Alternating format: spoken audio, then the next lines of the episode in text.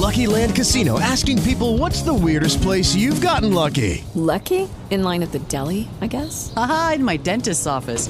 More than once, actually. Do I have to say? Yes, you do. In the car before my kids' PTA meeting. Really? Yes. Excuse me, what's the weirdest place you've gotten lucky? I never win and tell. Well, there you have it. You can get lucky anywhere playing at LuckyLandSlots.com. Play for free right now. Are you feeling lucky? No purchase necessary. Void where prohibited by law. 18 plus. Terms and conditions apply. See website for details.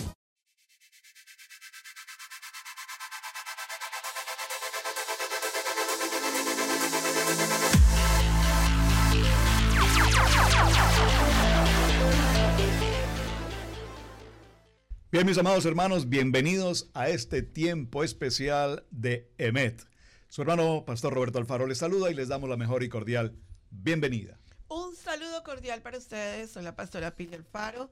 Les saludo con una palabra de unción y de altísima bendición en este su programa de entrevistas donde vamos a tener un embed en unidad. Así es, yo creo que eh, bendiciones para todos ustedes. Muchas, muchas gracias. Bendiciones en este día. Yo estoy muy feliz y muy contento porque Hoy es nuestra primera entrevista en un nuevo estudio, en un nuevo lugar y estamos muy felices y contentos de eso y también muy bendecidos de tener al invitado del día de hoy eh, y creo que se, que se merece esa, esa bendición de poder ser el primer invitado en el nuevo mm, estudio. Así Yo que lo escogí de primero.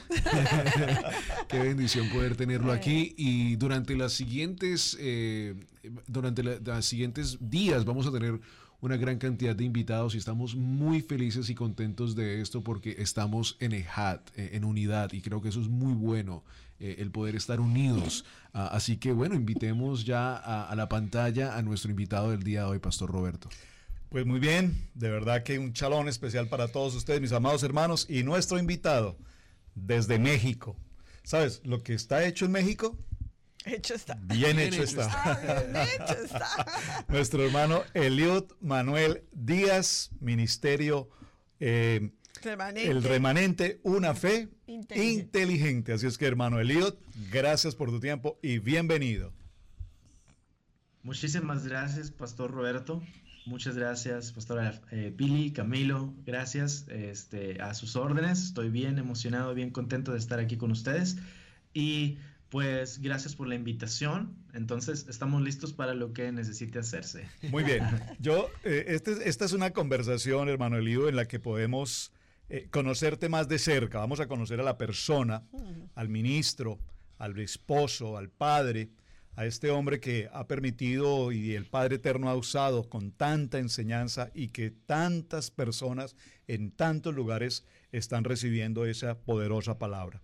Pero yo quiero hacerte una primera introducción sabiendo si el, si el nombre tuyo es Eliud, Eliud Manuel Díaz o si el nombre tuyo es Emanuel Balaguer. Bueno, primero. Acláranos eso. Creo que voy a corregir, voy a aclarar la, voy a tener que aclarar la pronunciación que no es Eliud Manuel, es Eliud Emanuel. Ah, ah hágale una E ahí, pasó. Ah, y eso que le bien e. detallista. Muy bien. Y, y el, ok, y en respecto del segundo apellido es Gallagher. Gallagher. No Balaguer, Gallagher.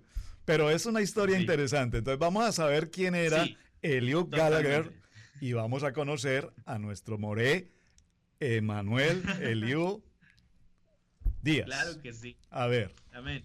Si, si una cosa, si una cosa he querido poder transmitir de, su, de mi persona para la gente, es que seamos transparentes. Es imposible, o más bien, es algo que no debe hacerse.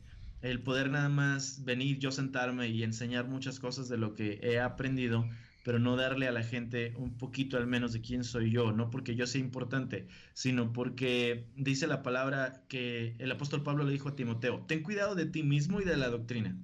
Entonces, si yo soy muy bueno en la doctrina, pero no tengo cuidado de mí mismo, entonces tengo un pésimo testimonio y la gente va a verlo. Y van a escucharme y van a decir, ok, sí, este, enseña bien, pero ¿sabes qué? Tiene estas cosas, su persona es así. Y por otro lado, hay predicadores que son un, un ejemplo viviente de una vida integral, pero no tienen doctrina buena. Y eso nos pasa muy seguido.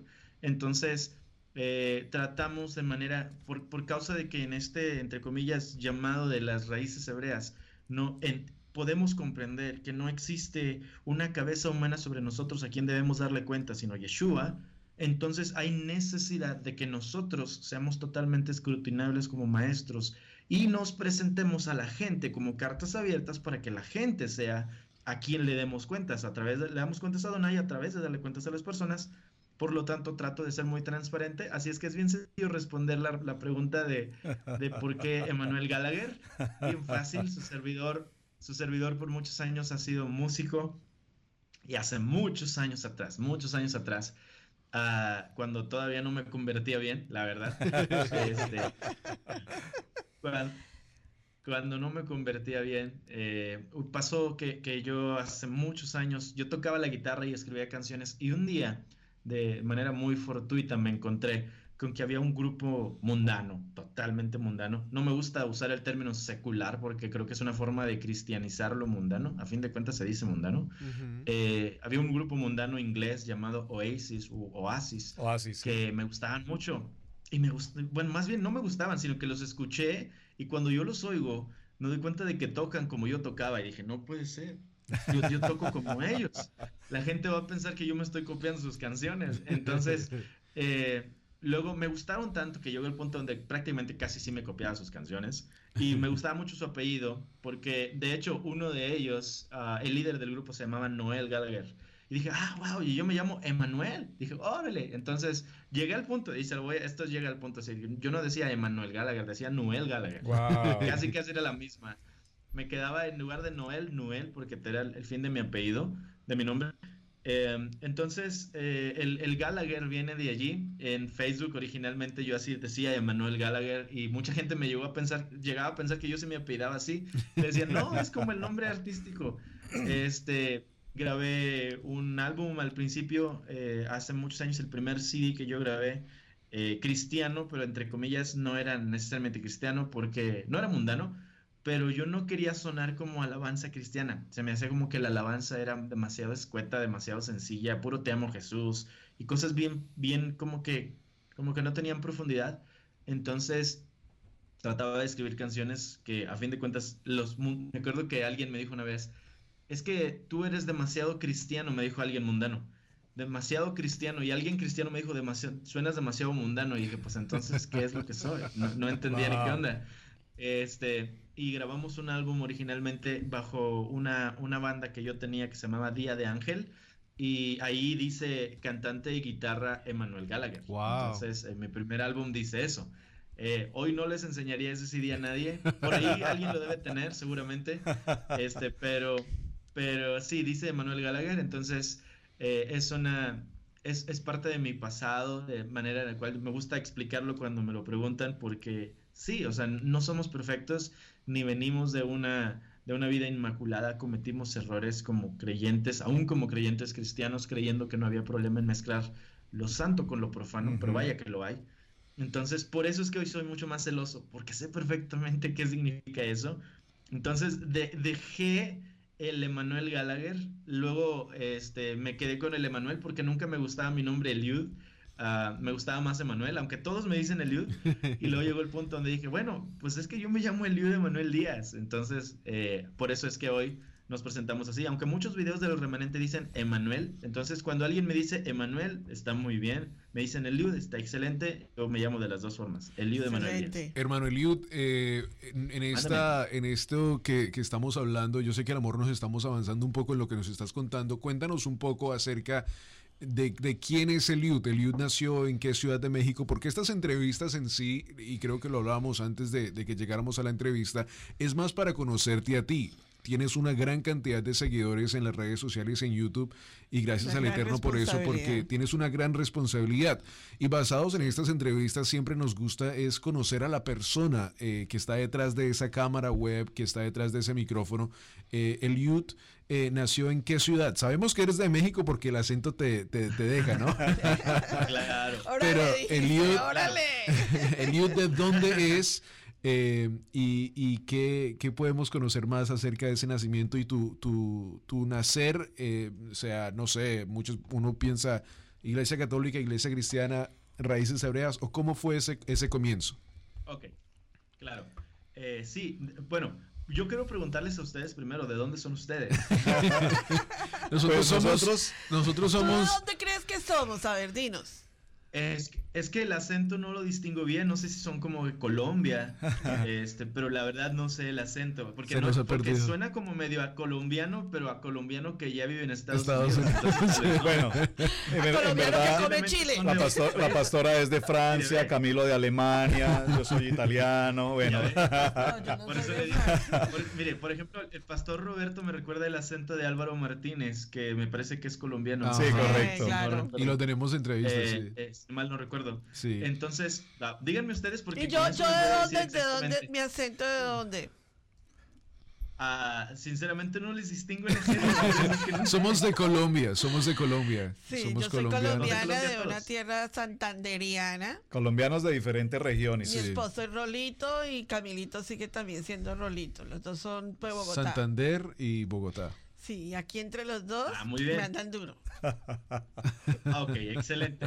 Miren, por- les pregunto eso porque yo a todos los, suen- los escucho medio colombianos, pero ya no colombiano tan colombiano que vive en Colombia. Claro. Colombia. eh, sino colombiano que no vive en Colombia, que ya se les está como que medio atenando el acento. Sí. Entonces, porque me preguntan y dicen, eh, sabemos que eres de México porque el acento te delata, pero aquí es donde viene la cuestión. Ay, ay, Si ay. ustedes fueran mexicanos, si fueran mexicanos, sabrían exactamente de dónde qué soy. región, Claro, claro, claro. Sueno a mexicano sin dudas, Sí. pero soy mexicano norteño. Ah. Yo soy, eh, si fuera usted de México, entendería Claro. todos los acentos distintos, así como ustedes se Es pueden verdad. distinguir su acento de diferentes regiones de Colombia. Entonces, un mexicano me oye a mí y dice, este es norteño. Y completamente. Yo vivo, o, bueno, en este momento no estoy en mi ciudad, pero yo soy de Río Bravo, Tamaulipas. Es la ciudad mm, casi, casi en el mero centro al norte de Tamaulipas, en la frontera con los Estados Unidos Wow. en la frontera con el, el- el valle del, del Río Grande, le dicen, Ujú. entre McAllen y Brownsville, Texas. Vivo en Río Bravo, Tamaulipas. Es una ciudad pequeña, relativamente, a un lado de Reynosa, Tamaulipas, que es una ciudad mucho más referente, que tristemente por mucho tiempo, a los últimos 10, 15 años, han sido una región, el norte de Tamaulipas, considerada una región muy peligrosa por la cuestión del narcotráfico. Entonces, eh, es, eh, hace, hace unos días atrás recibí una llamada de unos hermanos de allá de Río Bravo y se ponían muy contentos y dicen, Gloria Adonai que estás predicando la palabra y que Adonai te está eh, llevando a donde vas para que la gente vea que de Río Bravo no nada más salen cosas malas, sino salen solo, solo noticias, Amén, amén. noticias Maravilloso. malas, sino que de Río Bravo está predicándose la palabra, entonces Y, Gloria y- Adonai. y bravamente Este, también. Amén, Río, muy bravo. Eh, entonces, ah, bueno, yo nací en Río Bravo, viví y he vivido en Río Bravo prácticamente toda mi vida hasta el día de hoy. Eh, nací en un hogar cristiano, realmente yo nunca fui católico. Ok. Am, muy recientemente, hace unos meses atrás, eh, entré por primera vez a una iglesia católica, lo grabé en un video y me andaban crucificando muchas personas. Este, eh, nunca había entrado a una iglesia católica, yo, yo me crié en un hogar cristiano. Antes de yo nacer, mis papás ya asistían a una iglesia cristiana y realmente no nada más asistían, pero eran personas, mi papá era, era músico y era maestro de Wow. la escuela dominical, mi mamá Mm. también maestra de la escuela dominical, eran de los líderes de la congregación. Eh, he tenido el privilegio de que, de que no éramos, en su momento, no fuimos evangélicos de las personas como que alá y se va, sino que se nos enseñó, tal vez de- dentro de la ignorancia de que obedece lo que dice el pastor y todo eso, pero a fin de cuentas se nos enseñó a ser firmes.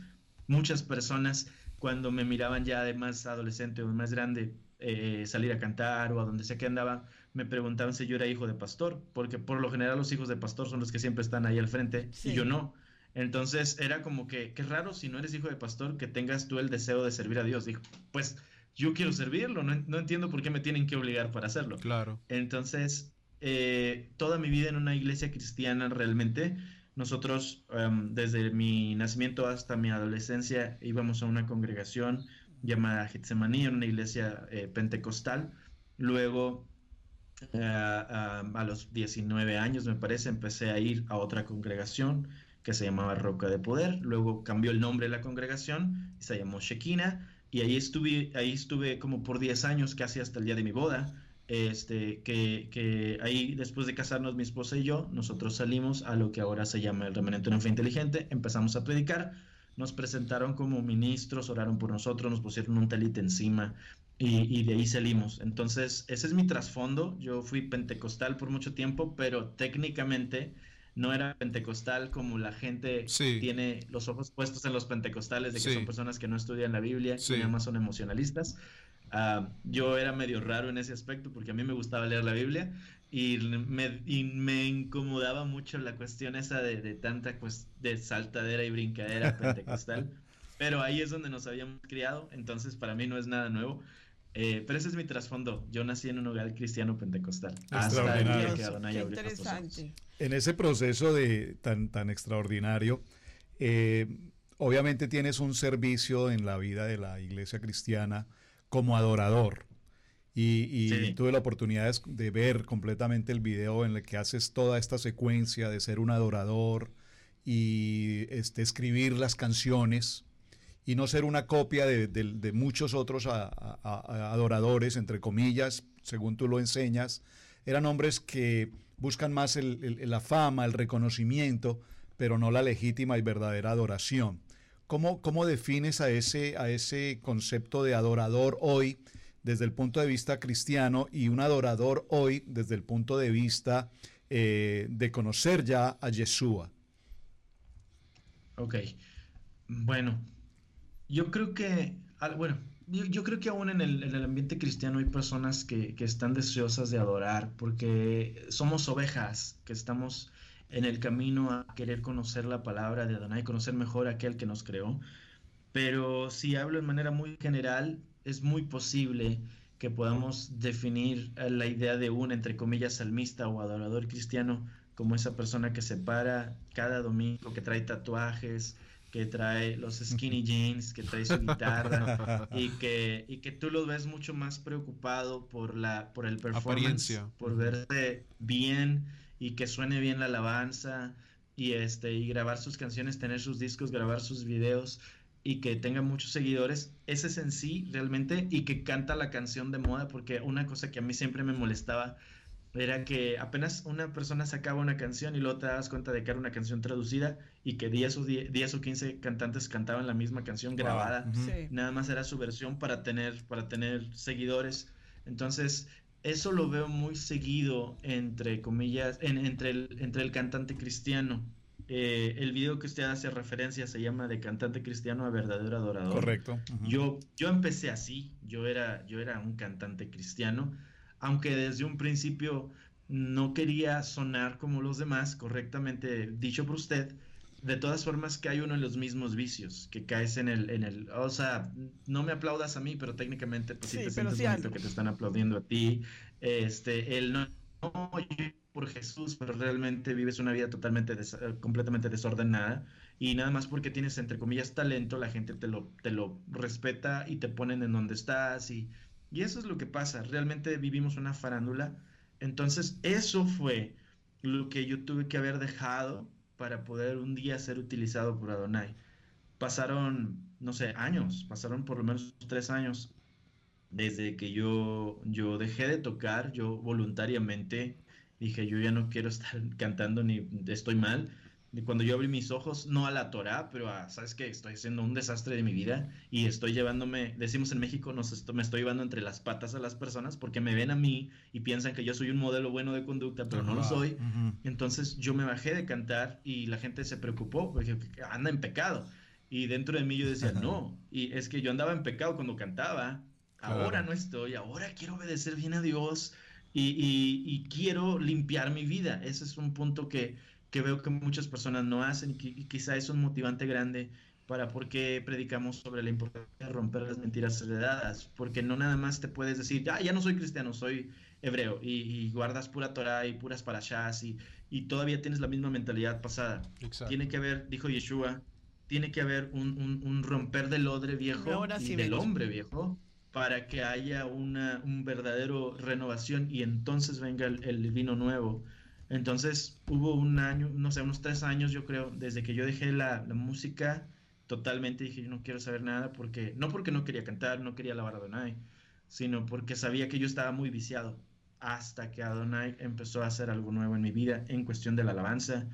Y hoy puedo notar que um, una cosa que yo le oré a Adonai era, ¿sabes qué? Yo ya no quiero cantar mis propias palabras, yo quiero cantar tu palabra, yo quiero que me des la sabiduría para poderle poner melodía a lo que tu palabra dice. Y así cuando la gente escuche, se ha edificado aún en la alabanza. Y no nada más sean 20 minutos de alabanza de puro te amo Jesús y que ya, ya va, o sea, se acaba, o te amo Yeshua, y luego siga el mensaje y diga, no, es que yo llego, no me importa si llego tarde al servicio, porque a fin de cuentas el mensaje es lo bueno, la alabanza solo es entretenimiento.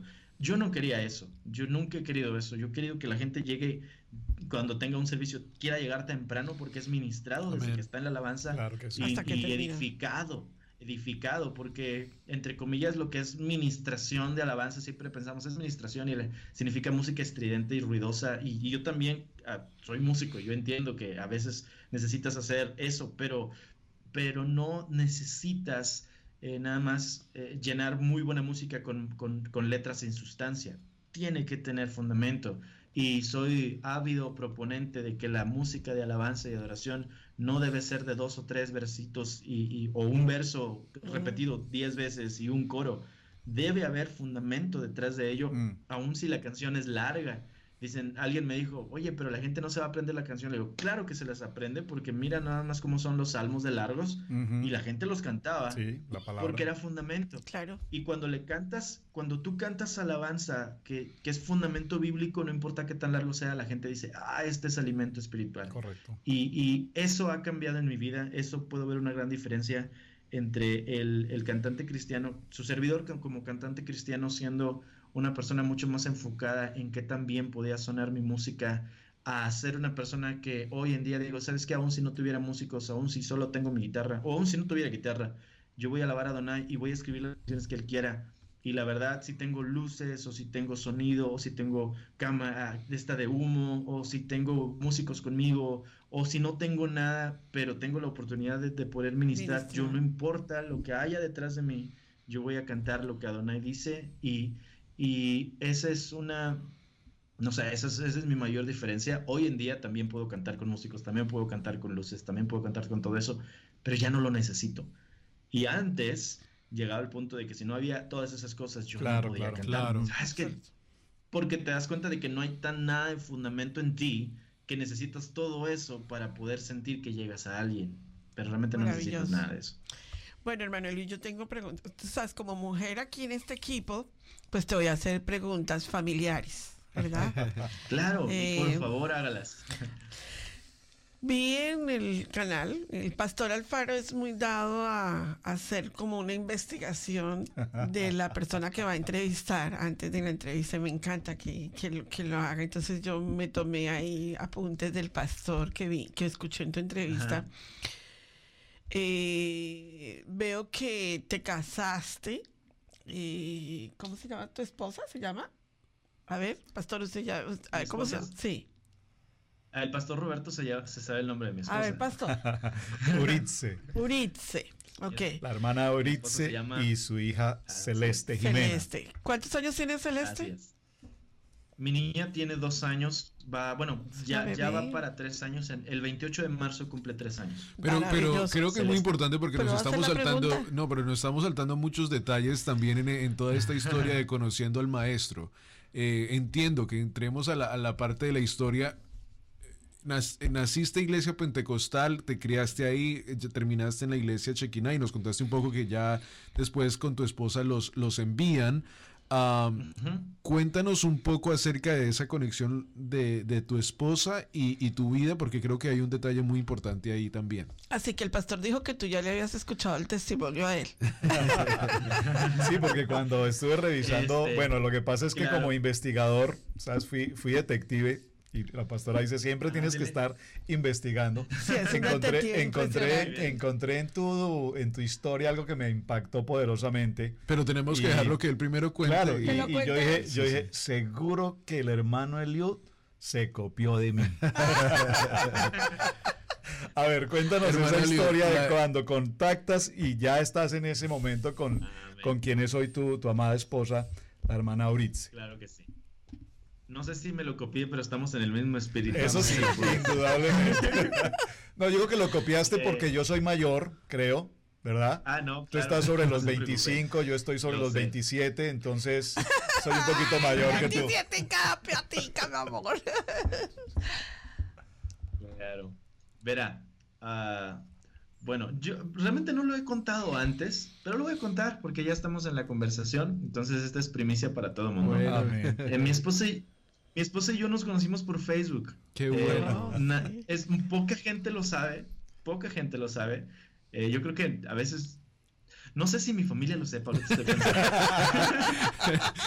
Ahorita les enviamos el Qué video. maravilloso, eso le va a encantar a Ángel y a Lady. ahora se ahora se van a enterar. Ahora se va a Eh, enterar no, mi- en Mi exclusiva. esposa y yo nos conocimos, sí, mi esposa y yo nos conocimos por Facebook hace, hace muchos años atrás, por causa de que ella, eh, bueno, yo, como les mencioné, yo, yo asistía a una iglesia llamada Getsemaní, pero luego eh, cambiamos de congregación, la segunda congregación que estuvimos, y muchos años después, cuando yo ya, ya era el director de la alabanza en esa iglesia y ya cantaba y todo, eh, me llamó la atención que me salió en Facebook una publicidad o algo así de, de la, como que de la página de la iglesia donde yo había asistido en su momento. Entonces dije, ah, qué padre, y, y voy a, y le di like y empecé a ver y vi que tenían fotos y dije, miren los hermanos que en algún momento yo había conocido, ahí seguían todavía y, y ya, y me llamó la atención eh, eh, quién era, la, pues yo quería saber quién era la persona que estaba administrando la página y di con una muchacha muy guapa, muy hermosa. Este, Mucho cuidado, mucho cuidado. eh, Revelación. y me llamó la atención, entonces le mando un mensaje porque yo a ella no la conocía. Entonces yo dije, ¿quién será ella? A lo mejor es una persona nueva en la iglesia. Y, empezamos a platicar, nos hicimos amigos y luego me contó ¿verdad? que ella, eh, ella iba a esa congregación, en su momento después fue la líder de los jóvenes, eh, pero no coincidimos en nuestros tiempos. O sea, yo, ella ya, yo ya tenía más de 5 o 6 años que ya no iba ahí cuando ella empezó a ir. Eh, mi esposa viene de, su familia no es de un trasfondo cristiano, su Ujú. familia eran católicos y ella por medio de una amiga suya del trabajo empezó a ir y Adonai habló a su corazón y ella empezó a servirle como la única de su familia que lo hizo Wow. realmente. Entonces, en su momento, por medio de ella, más de su familia han estado Amén. conociendo el mensaje. Pero bueno, de ahí inició nuestra, nuestra amistad y, y pasaron los años y realmente otra vez éramos amigos y platicábamos y todo. Y ella escuchaba mis canciones y decía, oye, ¿sabes qué? Tienes algo que decir, ve, ve y hazlo. Y, y siempre me estuvo impulsando. Pasados los años, nosotros en el 2015, en, en mayo del 2015, eh, nos, si se puede decir, nos sinceramos y nos decimos que realmente nos queremos y que, que, que deseamos pasar la vida juntos. Pero se vieron. que, O todo Sí, por Facebook. claro, no. No, no, sí, no, ya nos habíamos visto. Ah, Este, pero no- pero, eh, pero el amor en las redes sociales es algo bien raro. El, el amor en el tiempo de las redes sociales es de que realmente platicas mucho más con una persona con el teléfono de lo que estás platicando en persona. Claro. Wow. Pero realmente era de que todo el día estábamos platicando y mandándonos mensajes a pesar de no vernos siempre. Eh, cuando nosotros nos decimos que nos queremos, yo desde un principio se lo dije, le digo, sabes que yo no me, yo no quiero ser tu novio, ¿Ves? yo me quiero casar contigo. Se copió, se copió, Entonces, se copió. esa es la parte que dice el pastor Roberto. Los abogados siempre se copian. Oye, ¿esa, esa qué parte de la jurisprudencia es? Esos abogados son atrevidos. Los abogados son así. Eh, realmente, realmente nunca, nunca quise ser su novio porque yo sabía de dónde venía todo. No, no, no necesariamente como que el trasfondo de ser novios, sino más bien yo sabía de dónde venía yo. Yo sabía que, que, que yo quería honrar a Adonai. Para el tiempo en el cual yo le digo a ella que yo la quiero, yo ya conocía sobre Adonai y ya deseaba yo de corazón servirlo bien. Y yo sabía, desde un principio yo sabía que, que, que yo quería tener una esposa con la cual yo pudiera ser eh, enviado a predicar y no andar solo, porque había andado solo por Excelente. mucho tiempo y quería servir a Donai con mi mujer. Pero al mismo tiempo, para el tiempo en el cual yo hablo con ella, yo vivía por fe. Entonces, ese vivir por fe, Wow. Adonai es buenísimo, es tremendo, porque aun cuando yo todavía no conocía su palabra al punto de conocer lo que hoy sé, o, o- o abrir mis ojos a la verdad de la Torah, yo ya le quería servir en mi ignorancia y él, él nos espera- me estaba preparando para, para lo de hoy y lo que venga después. Amén. Entonces, cuando yo hablo con ella, yo le digo, ¿sabes qué? Es que yo, pues yo, yo te quiero y ella me dice, yo también, pero eh, yo siempre tenía mi reserva, es que, ¿qué te puedo ofrecer? Porque realmente no tengo un trabajo secular, aunque como lo mencionaron hace un rato atrás, eh, platicábamos, su servidor es licenciado en Derecho. Entonces, técnicamente tendría una carrera a la cual podría yo estar eh, eh, agarrándome, pero no la, no la ejercía porque yo sabía que yo quería servir a Donai 100%. Entonces, cuando una persona cuando una persona no entiende esto, cuando una persona no abre sus ojos a decir, sabes que yo, yo quiero vivir por emuná, quiero vivir por fe, entonces esa persona cuando otra persona le dice, yo vivo por fe, le dicen, eres un flojo, tú no quieres trabajar. Absolutamente. Entonces, eh, eh, entonces yo, yo siempre tenía esa carga sobre mis hombros, de que, de que decía, es que o sea, ¿qué le ofrezco? Me voy a presentar con sus padres y van a decir, este no tiene nada en qué caerse muerto. ¿Qué le puede, qué le puede dar? Eh, y ¿sabes qué fue lo más Camilito está siendo ministradísimo. No, Predique, hermano Lío, predique. por favor, ya que Camilo está recibiendo mucho. Sí, Gloria a Donay, no, pues aquí le vamos a dar hasta que los testimonios salgan todos llorando. Aquí. Todos salimos este, ministrados. Fíjese que lo, más, lo más impactante del caso en ese aspecto fueron dos cosas. Número uno, que cuando yo le dije, yo me acuerdo que estábamos sentados en una plaza y le digo, ¿sabes algo? Yo me sentía como Juan Gabriel, que no tenía dinero ni nada que dar, solo amor para... Este, eh, le, dije, la verdad es que yo no tengo nada que ofrecerte. Yo, yo lo único que te puedo decir es el hecho de que yo quiero servir a Donai y que que mi vida es de él y me siento muy mal porque, porque yo te quiero y, y, tú me quieres a mí y no te quiero comprometer a vivir una vida en la cual te vas a sentir frustrada porque digas, es que deberías estar trayendo alimento a la casa y no la traes. Y mi esposa ah, es tan, tan increíble que ella me dijo, es que tú no entiendes que yo quiero lo mismo que tú, mm. que, que, yo deseo servirlo a él 100% ella tenía su trabajo, trabajaba en una oficina y dice, es que yo, yo quiero servirlo. Y dice, yo te admiro, yo veo lo que tú haces, yo quiero eso. Y que tú, que sirves a Donai de esa forma, quieres ser mi esposo, me honra. Yo quiero también servirlo a él. Quiero aprender como tú a vivir por esa fe que tú tienes. Entonces, cuando me dice eso, pues al mismo tiempo de que te sientes, dices, wow, gracias, encontré a la persona correcta también me siento con más responsabilidad. Claro. Porque digo, ok, ahora voy a ser un día esposo de esta mujer y voy a ser cabeza de casa y, y, tengo que vivir una vida de integridad total para que Adonai respalde nuestro, nuestro llamado y predicar. Ahora, no sabíamos ni que íbamos a predicar ni nada. Les soy sincero, a ese punto donde hablé con ella, yo ni siquiera sabía que yo era de la casa de Israel. O sea, yo solamente sabía que tenía que guardar el Shabbat y guardar la Torah. No sabía otra cosa. Pero cómo... Nada, no sabía nada. Eh, toma en tu mente ese punto para que nos cuentes también un poco cómo fue esa entrada a tu, a tu, a, ese caminar del Shabbat. Pero, o sea, no, no, no interrumpo lo que estás diciendo, pero que, pero que podamos regresar a ese punto. Sí. Claro, claro. Bueno, primero, les decía que fueron dos puntos que me impactaron mucho en ese aspecto. Número uno fue que mi esposa dijera, yo quiero servir a Donai también. No fue como que yo sirvo a Donai. Pasa mucho en muchos ministerios, en muchos matrimonios, donde sabes que uno de los dos tiene un llamado, pero el otro pues tiene que aguantar. Sí. En realidad, en realidad no. Eh, mi esposa es mi ancla y mi impulso totalmente. Entonces ella, ella fue y dijo, yo quiero hacer lo mismo. La otra cosa que me impactó fue que sus papás, siendo no conocedores de la palabra, nunca se opusieron. Al contrario, dijeron, su papá eh, me vio a mí y dijo, si tú lo quieres y si crees que es un hombre bueno para ti, yo confío en ti, le dijo a, mi esposa, adelante, ve adelante. Y yo aprecio mucho a sus papás, los amo mucho y ellos me aprecian mucho a mí. Y yo varias veces le preguntaba a mi esposa y todavía recientemente se lo pregunté, Digo, ¿en serio? Este, tu mamá nunca te dijo nada, tu papá nunca te dijo nada de que este te fue a llevar a una vida donde no tienes otra cosa. Y dice, no, eso es que mis papás ven que tú me quieres. Y si ellos ven que yo estoy feliz, ¿por qué se van a poner ellos mm. molestos con eso?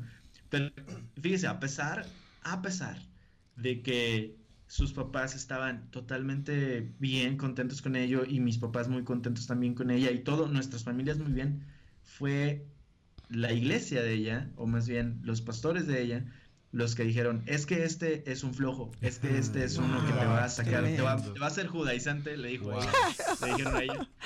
este, te va- tienen unas doctrinas bien raras en esa iglesia y esto y esto otro, y, y lo, la, la querían poner en contra de mí.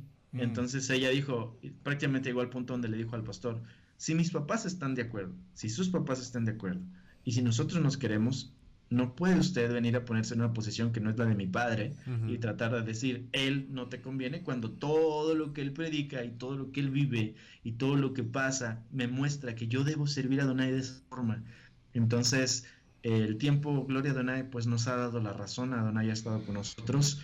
Y, y sí, es bien impactante que su propia familia estaba de acuerdo, Wow. pero a veces, y esto pasa, Sí. la iglesia no, porque en el momento en el cual, eh, judaizante, y te, Sí, te dan la vuelta. correcto. Entonces, pero bueno, Voy a Entonces, contarte bueno, algo hermoso. e- ese era el primer punto.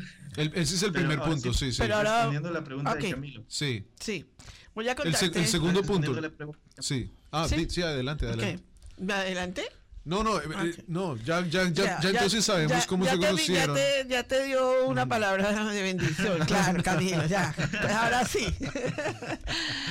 bueno, tengo que compartirte varios aspectos que he notado eh, en tu ministerio. Sí, pero no hemos conocido cómo llegó a ese ministerio. Por eso. Ah, bueno, ok.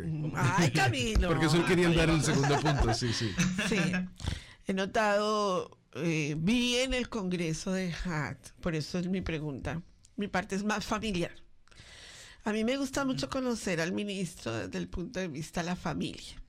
Creo que hoy en día la, el- la parte familiar del ministro tiene que ser, esa es como la plataforma espiritual de lo que todo el mundo tiene que ver que sí verdaderamente está funcionando. ¿Sí? Entonces, eh, yo vi en el Congreso de HAT que, eh, y en el grupo de HAT que nos pidieron, oremos, oremos porque la niña está un poquito delicada de salud. No sabía ni cuánta edad tenía la niña, na- nada. Cuéntanos ahora ya como esposo, eh, cómo tú estás eh, levantando a una niña de dos años. Y la gente que nos está escuchando puede decir, dos años. ¿Cómo le va a enseñar toda a una niña de dos años? Pues es que desde ahí comienza. Entonces, yo quiero que tú compartas, por ejemplo, cómo tu ministerio está alcanzando la juventud. Porque resulta que nosotros vemos en Raíces Hebreas que vamos muy hacia arriba, pero los de abajo, los niños, los jóvenes, o sea, los que van a seguir Torah, la base, no está. O sea, como que no estamos alcanzando, como que no estamos llegando o sea, a ese nivel de esos niños, de esos jóvenes. Esa es mi preocupación muchísimo. Entonces me gustaría verte cómo, tú, cómo están criando a su niña en Torah, en la parte de la palabra de Adonai, y cómo tu ministerio está alcanzando juventud. Ok. Bueno, ah, mi niña se llama Celeste Jimena. Significa, Celeste significa la habitante de los cielos y Jimena significa la que escuchó la voz de Yahweh. Eh, ella, mi niña es, un regalo de Donai. Cuando nosotros recién casados, mi esposa y yo, a los dos meses de casados, eh, ella salió embarazada de, de Celeste y Adonai nos dio el privilegio de ser papás el 28 de marzo del 2017. Eh, desde el día que yo vi por primera vez a mi niña, yo me enamoré de ella. La traigo aquí en mi iPad. Eh, es la foto de la foto de perfil del iPad desde el día que yo la conocí a mi niña, no la he cambiado. Es- y la amo. Y mi niña nos enseña. Eh, Es, a ella, ella a través de su, de su vida a nosotros nos ministra, a mi esposa y a mí, todos los días. Nos hace darnos cuenta de que somos privilegiados, porque más allá de cualquier encomienda ministerial de ir y ganar miles o millones de personas en su momento, lo más importante es la familia. Correcto. Yo, yo entendí eso casi desde un principio de que, de que tenía la responsabilidad más grande con mi esposa y con mi hija. Y aunque llega el punto a veces donde el trabajo es abrumador y, y a veces no tienes tiempo, eh, en esos momentos donde a veces no ha habido tiempo, Adonai me jala las orejas y dice, no, no se trata de ti, se trata de, la, de, de que enseñes con tu ejemplo. Y uno es, una de esas veces donde me jaló las orejas fue recientemente, la semana pasada, en el Congreso justamente. Hicimos un video que se llama, mm, mi- qué fue lo que pasó en el Congreso de Haas, Sí, me parece. sí. Este, un en vivo que hice la semana pasada, Sí. donde doy mi, mi perspectiva de, la, de, de todo lo que pasó en el Congreso. Y allí explicamos cómo Adonai, a través de mi hija y de mi esposa, a mí me puso en línea y me dijo, hey, no, se trata de, de- de que tengas cejada en casa. Si tú no tienes cejada en casa, no tiene caso que vayas y hagas Mm. todo tipo de, de unión ministerial con quien sea, porque entonces estás siendo un hipócrita. Entonces, cuando nosotros todos los días en la mañana que despertamos, eh, este, vemos a nuestra niña y ella nos hace felices.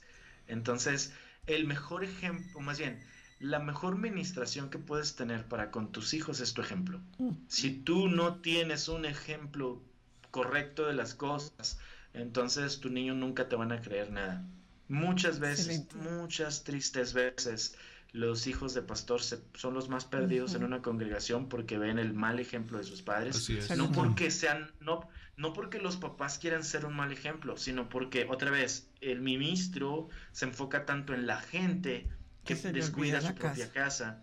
y los hijos son los que lo resienten más. Yo no viví eso como hijo de pastor, porque no fui hijo de pastor, pero, pero sí me doy cuenta de que mi niña puede vivirlo si Claro yo me sí. olvido de eso. Exacto. Entonces, es muy peligroso, es muy peligroso. Entonces, antes de que mi niña naciera, nosotros, eh, yo hacía una serie de enseñanzas llamadas Mentiras Heredadas y una de las, una, en una de esas enseñanzas se llama La estructura de la iglesia primitiva. Y ahí pudimos entender, estudiando, que eh, estudié mucho y luego lo expliqué, que, que la, la base ministerial y la base de la organización de la, de la estructura de una congregación debe estar basada en la, en la casa, en la familia. Sí. Y, y- y la, y la familia, o la, más bien, la, la enseñanza de los hijos no se delega. No se le delega al Estado, no se le delega a los otros familiares, no se le delega a la iglesia. Se le tiene que dar por el padre y por la madre, y más el papá. El papá tiene una responsabilidad enorme, por eso la palabra dice en el mandamiento más grande de todos, estas palabras estarán en tu corazón y se las vas a enseñar a tus Sí. hijos en la mañana, en la tarde, en la noche y en todo momento. ¿Y cómo enseñas sino con tu ejemplo? Entonces, casi, casi desde un principio que entendí que a pesar de que no soy una persona que tenga cabeza humana sobre mí y debo ser escrutinable por la gente, también entendí que la persona que me va a escrutinar más es mi propia hija, porque Sí. ella no me va a creer si ve que yo hago algo en la casa que no hago cuando predico, o viceversa, que predique algo que no hago yo. Y, y por ahora es pequeña, pero no es nada tonta. Sí. Es bien, bien, bien lista. Y todo lo nota y todo lo ve. Si, si en el momento en el cual ella ve que mi esposa y yo estamos platicando serios, empieza a atender. Y de repente llega y dice, no estén enojados, porque ella, nos, ella no nos ve serios muy seguido. Siempre nos ve sonriendo. Entonces cuando nos oye hablar serio, aun si no estamos ni discutiendo ni nada por el estilo, ella luego lo presiente, aquí hay algo, y dice, hey, estén, o sea, no estén así. Este, ella, eh, desde un principio, por ejemplo, cuando, cuando, cuando nosotros, no sé, cuando miramos algo en la tele, y ella lo está viendo más bien, y le decimos, mija, eso no le gusta a Donai, se le queda grabado, tanto de que si vuelve a ver algo similar a eso, dice, esto no le gusta a Donai, y hasta nos dice, cámbiale la tele, cámbiale el video, o, o ella rápido lo hace. Ahora que fue la, la fiesta de Sukkot, eh, estaban haciendo la casa, la enramada, y mi esposa le dice, esta es la fiesta de Sukkot, va a haber, va a haber el Moadim de Adonai, y ella estaba muy contenta. Y entonces cuando quitamos todo después de que se acabó la fiesta, dice, ya se acabó la fiesta de Sukkot, y le estábamos explicando. Luego vino Navidad, y cuando viene Navidad le decimos, esto no le agrada a Adonai. Y ella, entonces apenas ve un Santa Claus, o ve un reno, Claro. o ve un pino de Navidad, ella sabe, eso no le gusta a Donai.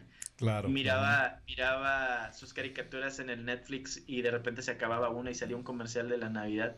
Decía, ese no le gusta a Donai, quítelo papá, quítelo. O sea, Maravilloso. su ejemplo, el, el ejemplo es más que todo. Tal vez ahorita es pequeña y no puede razonar las cosas como un adulto, pero yo no lo pondría lejos de su capacidad. Mi niña es bien lista de que sí sabe qué está diciendo, sí sabe por qué lo dice.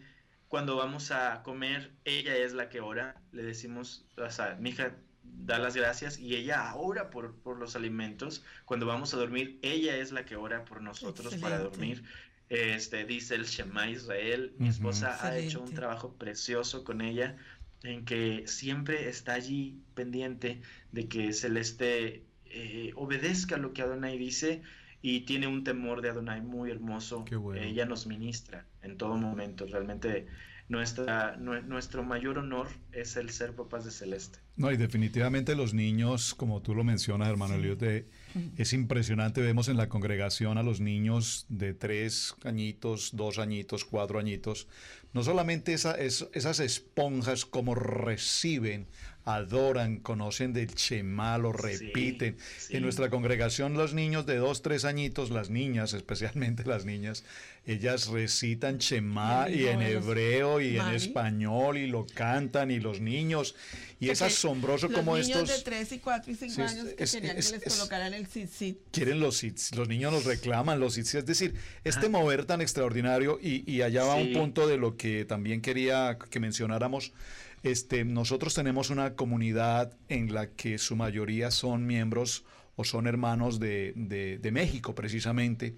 Entonces hemos aprendido a comer chile, hemos aprendido a comer pozole, hemos aprendido a comer tortilla, hemos aprendido mucho. Ellos no han Y- aprendido a comer mucho lo colombiano, pero nosotros sí lo, lo mexicano. Pero, pero realmente también estamos impactados como el mover de Torah En a nivel de México. México tiene un crecimiento, hay un fluir en México extraordinario. Nosotros recibimos a través de nuestro espacio de Parachá en familia, para la familia, precisamente recibimos mensajes y en su gran mayoría Tremendo. familias de de México de, México. distintos lugares, estados, distancias, y vemos cómo hay ese crecimiento tan extraordinario allí en, en- en México, hermano. Por eso le hice la pregunta que no, que creo que falta que me la dé, me responda cómo, En cuanto a la juventud. sí, Acuérdate que sí, sí. cómo tu ministerio está alcanzando, porque yo vi en el congreso de HAT, me llamó mucho la atención. Muchos jóvenes. Me encantó, me encantó. Yo dije, "Ah, eh, eh, Adonai, yo quiero estar allí para conocer los maestros que están trabajando con estos niños. Am, ¿Cómo tu ministerio está alcanzando? ¿Cuál es la proyección de tu ministerio con los jóvenes? Adolescentes, no hablemos de los jóvenes un poco ya más adultos porque yo sé que están ahí contigo muchos, pero háblame de los adolescentes, háblame de los niños, háblame de la quejilá que están levantando ahí en tu casa con jóvenes y niños. Pero también quiero, hermano Eliud, para, para que no, porque nos quedan pocos minutos, quiero Mm. ah, unirnos también a la primera pregunta que también te hice para llegar a ese punto, Pastora Sí. Pili. No- nosotros, hay muchas personas que van a ver esta entrevista que a lo mejor ni han visto tus videos, no te conocen a ti. Ah, ¿Cómo fue esa entrada a, a donde tú te sentaste en una plaza con tu esposa y sabías que querías eh, guardar, observar el Shabbat? ¿Cómo llegaste tú a ese conocimiento? Abraham, el, el Eterno, se le apareció, le habló, ah, te voy a hacer grande. te voy a- ¿Cómo fue esa entrada a ti para llegar al, al nivel a donde estás hoy, donde grabas videos, donde enseñas de la Torah, pero en ese momento no conocías nada de esto? Sí. Bueno, entonces me voy a llevar, me voy a llevar al orden. Tengo Exacto. que ir con Camilo, Sí. el pastor Roberto y la pastora Pile. Exacto. No se preocupe, pastora, su pregunta va a ser respondida. Claro que sí. Sí, pero poder llegar a ese nivel porque ya Este, sabemos que estás en el Claro, ministerio. tiene que ir en orden. Sí. Sí, muy bien. Bueno, yo, como lo mencioné en un principio, nací en un hogar cristiano. Toda mi vida estuve yendo a una iglesia cristiana. Pero en el 2013, más o menos en el 2013, yo me desencanté totalmente de- del, del cristianismo. Desde niño yo había leído, a mí me gustaba mucho leer las historietas de, de, de Chick Publications, no sé si las Sí, que claro. son unas historietas Las horizontales en blanco y negro. Sí, las de Y me llamaba mucho la atención. Me llamaba mucho la atención que esas historietas eran bastante frontales y bastante gráficas en muchas cosas que en la iglesia no me predicaban. Yo decía, o sea, como conspiraciones de que, de que había una infiltración católica en el cristianismo evangélico y todas esas cosas. Y, y al- y- y, de hecho, en Estados Unidos son considerados un grupo de odio porque piensan que están ofendiendo a las personas. Entonces, yo no creo que sea un grupo de odio, creo que se les dice la verdad como debe ser, a pesar de que siguen siendo cristianos los hermanos de Chick Publications. Una de las cosas que me llamaba la atención es que ellos publicaban unas historietas de, llamadas Los Cruzados en, blan- en color, Sí, en blancas sí. y grandes. Y específicamente tenían unas, so- unas historietas sobre el pastor, bueno, el ex sacerdote Alberto Rivera, un español, que había sido jesuita tremendo mensaje y testimonio de este hermano. Yo los leí cuando tenía 12, 13 años. Me acuerdo que no me podía dormir porque me daban miedo. Pero, eh, pero vaya que muchísimas cosas las leía y dice, no puede ser, esto es poderoso. Ahí fue donde yo entendí eh, que Jesús había muerto un miércoles y resucitado un sábado, no un viernes y un domingo. Este, y todavía le decía Jesús, pero bueno. Eh, entonces, uh, siempre había en mí esa cosquillita de que, ¿sabes qué? Se me hace que lo que me han enseñado no es verdad. Se me hace que esto es más allá. Hoy entiendo que se llama teología de reemplazo, no lo sabía, eh, pero decía, tiene que haber algo más. Cuando pasan los años y yo empiezo a cantar, a tocar, a salir y a, viajar a muchos lados, empiezo a, a, ver la vida cristiana por lo que realmente tristemente termina siendo, que es una vida muy secularizada, donde sobre todo los que somos entre comillas ministros, estamos afuera, estamos viviendo una vida desordenada y la gente nos admira o nos admiraba. No había nada que admirar, pero bueno, así es como vivimos. Entonces, cuando en 2013 yo eh, tengo la oportunidad de grabar mi segundo CD y me empieza a ir muy bien porque digo, wow, esto es lo grabé en un estudio de grabación profesional y yo muy feliz. Luego entro a estudiar en el Instituto Canción, era como que mi sueño desde toda la vida. Y digo, oye, esto está tremendo. Y estando allí en el Instituto Canción un sábado en la mañana, eh, uno de los maestros en el devocional diario o semanal eh, hace una pregunta y esa pregunta me quebró totalmente porque dijo, ¿qué es Dios para ti o quién es Jesús para ti? Y esa fue una pregunta tan poderosa porque, porque la, porque clásico todas las respuestas y éramos cincuenta y tantos. Iba uno por uno preguntándonos qué es para ti y públicamente todos decían, es mi padre, es mi amigo, es mi salvador, es y las cosas más sencillas, básicas y no pensadas que te das cuenta que la respuesta de la gente tenía que ver con, ah, es que no sé qué responder, o sea, así. Y cuando llega conmigo, yo también seguramente di una respuesta muy similar a eso, pero me sentí tan mal porque dije, esto no está bien. Me acuerdo que regresé a casa y la pregunta se quedó conmigo. Y dije, no, no sé ni quién es para mí. Si no sé quién es para mí, seguramente no lo tengo bien en mi corazón. Seguramente mi vida no, no, porque primero habían preguntado qué cosa es la música y te daban unas respuestas tan profundas, pero luego te preguntaban quién es Jesús y no sabías ni qué responder. Dices, ese es tu Dios. O sea, cuando veo eso, ahí como que todo empezó a, a, derrumbarse y, dije, yo estoy mal. Y me acuerdo que, que empecé a, escribir una canción que en su momento eh, grabé y que se llama Te quiero más y dice, hoy tengo tantas cosas que es fácil para mí desviar mi mirada de ti. Pensando que mis triunfos son solo el resultado de algo que logré por mí, sentirme realizado creyendo que no existe nada que no pueda hacer, pero estaría tan errado porque tú eres el motivo de lo que yo llegué a ser. Tremendo. Y ya que lo preguntas, tienes que saber que yo te quiero más que cada sueño que me das. Te quiero más que todo lo demás, yo te quiero más a ti. Y era mi respuesta más sincera. Y le dije, yo ya no quiero nada. Entonces yo quiero, yo quiero dejar todo. Ya no puedo, yo no quiero vivir siendo un farsante. Quiero servirte bien quiero conocerte porque yo no te conozco. Me paro, canto, predico y digo que te amo, pero no lo hago porque si te amara, entonces yo no haría las cosas que hago. Perdóname y, quítame todo, rómpeme, haz de mí otra persona. No me importa que eso me haga perder lo que he ganado, no me interesa, yo te quiero servir. Hazme, haz algo de mí. Y entonces empezó a nacer en mí un anhelo fe, ferviente de dejar todo lo que había vivido, de dejar el cristianismo. Llegó a ese punto donde es que todo está mal. Empecé a ver las cosas con los ojos que él quería que yo las viera y me pasó una cosa muy poderosa. Me sucedió que un día cantando públicamente empecé a sentir, no sé si es una visión, no sé qué pasó, solamente sé que algo sucedió. Estaba yo en mi iglesia cantando con mi guitarra y de repente todo se oscureció y empecé a notar como si fuera un circo y un mm. circo feo y oía música como de circo, así de, de órgano y todo, y, miraba payasos y, contorsionistas y cosas horribles, y una voz me habla, y esa voz habla a mi corazón, y yo creo que fue el diablo, y le doy gracias a Donai por habérmelo mandado para explicarme esto, y me dice, ¿sabes qué está pasando? Sí, sí, claro. ¿En serio? Ah, sí. a ese punto. Y, y, Y, le digo a la gente esto, digo, ¿sabes? Que yo escuché una voz que me decía, ¿sabes qué es lo que sucede?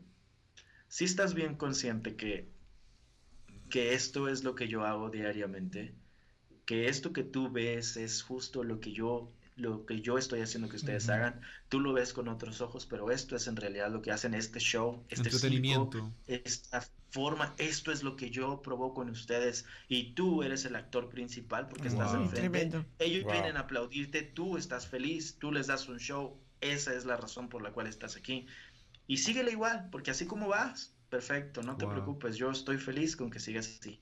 Entonces, eso aunado a mi corazón de yo querer obedecer bien a Donai fue como que basta, ya no puedo más. Y dejé de tocar, dejé de cantar. Hace un rato mencionaba que yo tuve que dejar la alabanza por mucho tiempo. Me bajé, dije ya no puedo. Me querían forzar a subir y dije no me vuelvo a subir. Porque yo sabía lo que había visto, yo sabía lo que había vivido, ya no quise más. Entonces, durante todo el siguiente año, eh, yo empecé en mi casa con mi familia, empezamos a tener un altar familiar los viernes en la noche. Hoy sé que era el Shabbat, ni siquiera sabía que era el Shabbat, no sabía nada, solamente sabía que, que, era el único día de la semana que teníamos libre, gloria a Donai. Amén. Este, empezamos a, empezamos a estudiar la palabra en mi casa, mi familia y yo, y leyendo la palabra, y, y con mi mamá, con mi abuela, con mis tíos, y enséñanos algo. Y orábamos y orábamos y orábamos, Padre, haz algo, haz algo en nuestras vidas, haz algo en la iglesia, haz algo en Río Bravo, haz algo aquí. No sabemos qué pasa, pero, pero vamos a la iglesia y salimos peor de como entrábamos, nos sentimos frustrados, enojados, molestos y sucios, no nos sentimos bien. Haz algo, por favor, y clamamos y clamamos. Hasta que un día, eh, en 2000 14, un año después, más de un año después, este, yo, yo me enfrenté a los pastores de mi iglesia y sentado llorando con ellos tres horas, tres horas llorando, les dije, yo ya no quiero nada, yo ya estoy harto, ya no puedo, estoy harto de aquí, estoy harto de esta iglesia, estoy harto del cristianismo, no es el problema esta iglesia, el problema somos todos, estamos mal, no puede seguir todo como está si no hay un cambio que viene integral completamente donde tumbemos todo lo que hemos creído y pensemos otra cosa, no vamos a cambiar bien. Ahora, no sabía yo ni qué estaba diciendo, solo sabía que sabía que había un problema, pero no sabía la solución. Una semana después, diez días después, eso fue un martes, el viernes de la siguiente semana llegó a esa congregación una hermana desde Israel y ella, yo estaba sentado atrás y estaba así con mis brazos cruzados en la consola de grabaciones pensando que iba a ser exactamente pan con lo mismo, porque había visto desfile de predicadores de, entre comillas, siervos de Dios, sacar dinero de ese lugar y, manipular a la gente. Entonces yo pensaba, esto va a ser exactamente la misma cosa. Y estaba sentado allí con mi misma expectativa baja y más toda mi, mi frustración de tantos años. Y lo primero que dice esta señora, lo primero que dijo, fue, El Salvador no se llama Jesús, mm. se llama Yeshua. Tremendo. Ahí cambió todo. Claro. Allí, en ese instante, todo cambió para mí. Yo casi grito amén. Dije, sí, es cierto. Y la segunda cosa que dijo fue, ustedes no creen en el Evangelio de la Biblia. Ustedes creen en el Evangelio hecho por Roma. Se llama teología de reemplazo y ustedes han pensado que están viviendo una vida en abundancia, pero están viviendo en pecado porque no guardan los mandamientos que Adonai dice en su palabra. No, hombre, lloré. Claro. En cinco minutos cambió mi vida totalmente, porque dije, esto es todo. Esto es lo que yo había toda mi vida sospechado. En el, en el Congreso lo dije, que me preguntaron en algún momento, ¿fue difícil para usted cambiar? No, fue sencillo porque se, todas mis sospechas de muchísimos años se, entendieron rápido. Le puso un nombre esta hermana, dijo teología de reemplazo. Dije, eso es lo que yo he creído que existe. Y luego, esos tres días que estuvo ella fue algo tremendo, porque todos, a pesar de que hoy en día lo puedo ver como algo borroso, porque siento que nada más habló sobre el nombre de Yeshua y sobre, el, eh, sobre la importancia de que bendijéramos a Israel. No habló de la casa de Israel, no habló de la división de las casas, no habló de Efraín, no habló nada de eso. Pero ese era mi punto de partida. Pero mi vida ya estaba preparada para ese punto. Yo ya venía con mucho, mucho anhelo. En algún momento después eh, eh, grabé ahora recientemente un canto que se llama La esquina de decepción y redención y dice eso, yo estaba tan cansado de todo, era falso mi mundo cristiano, tanta rutina ya me tenía harto y un día entre mi, entre en, el camino de la decepción me llegué a la esquina donde estaba la redención y Yeshua me dijo, ven, vengan todos los que están cansados, aquí yo les voy a dar descanso. Y Yeshua me cambió. Entonces, tres días después, el domingo en la noche, en la última reunión, en la última reunión de todas, la hermana dio lugar a testimonios y yo corrí y yo dije, yo tengo que ir a decir lo que ha pasado en mi vida. Claro. Fui al, segundo fui al segundo porque me ganó la del enfrente, nada más. Y pasé, pasé y dije, y, le, dije públicamente a, todos, le digo, ¿sabe qué? Yo estaba harto, yo ya no podía más, yo ya no quería nada, yo ya me quería ir, ya quería no ser cristiano, ya no quería nada. Pero cuando yo escuché lo que usted dijo, yo supe que esto era lo que yo había buscado por tantos años. Le digo, y, y, le mencioné, mi familia y yo tenemos más de un año orando por un avivamiento en nuestras vidas, porque Él abra nuestros ojos, porque Él nos haga ver algo que no hemos visto antes, porque nos muestre que esta vida cristiana no es tan así como nos la enseñaron, que tiene que haber otra cosa. Amén. Y las palabras de la hermana, cuando yo le digo eso, ella dice, Dice, ¿sabes que tu pastor nos iba a cancelar el vuelo? Y que yo no iba a venir a tu ciudad. Dice, yo no iba a venir.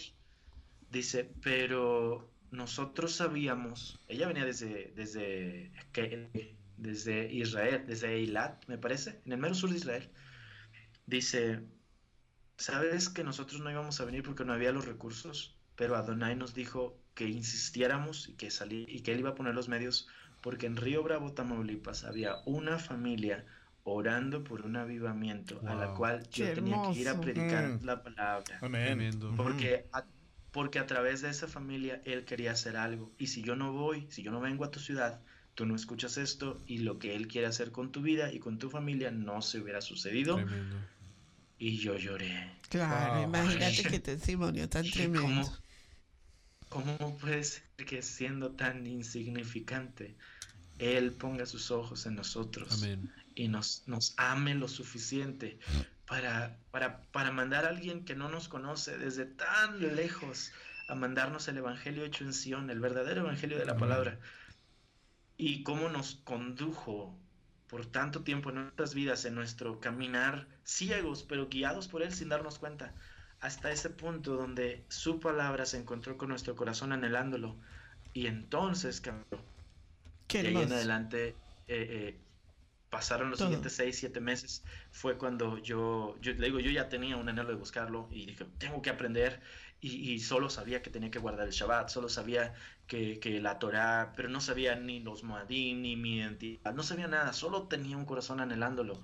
Y fue en ese tiempo donde mi esposa y yo nos sinceramos, decimos, queremos servirte y nos casamos y después de casarnos, eh, al dos meses de casarnos, eh, estábamos mi esposa y yo en casa un Shabbat y, puse a James Daly. Y fue la primera enseñanza que yo vi de James Daly, crisis de identidad. Y cuando yo lo oigo, Tremendo. aquí esto es, esto es lo que yo había estado buscando. Amén. Ya predicaba, ya cantaba ya, yo ya hacía todas estas cosas, ya enseñaba sobre la teología de reemplazo, sobre el nombre de Yeshua, sobre el Shabbat, yo ya enseñaba esas cosas, pero cuando me preguntaban, ¿tú qué eres? Yo no sabía responder, claro. porque no sabía, es que no sé si me debo decir cristiano, mesiánico, ni siquiera había escuchado el término raíces hebreas, se los puedo decir a ese punto, o sea, no sabía nada, pero cuando ella, él con este video llega, el video dura tres horas, no ha pasado ni media hora cuando salté de la cama, le puse pausa al video y le dije a mi esposa, ya sé qué va a decir. Claro que Dice, sí. ¿qué tienes? Digo, es que ya sé qué va a decir. Va a decir. Y le relaté lo que iba a decir el video, porque es puro fundamento bíblico de lo que yo ya sabía de, la Biblia.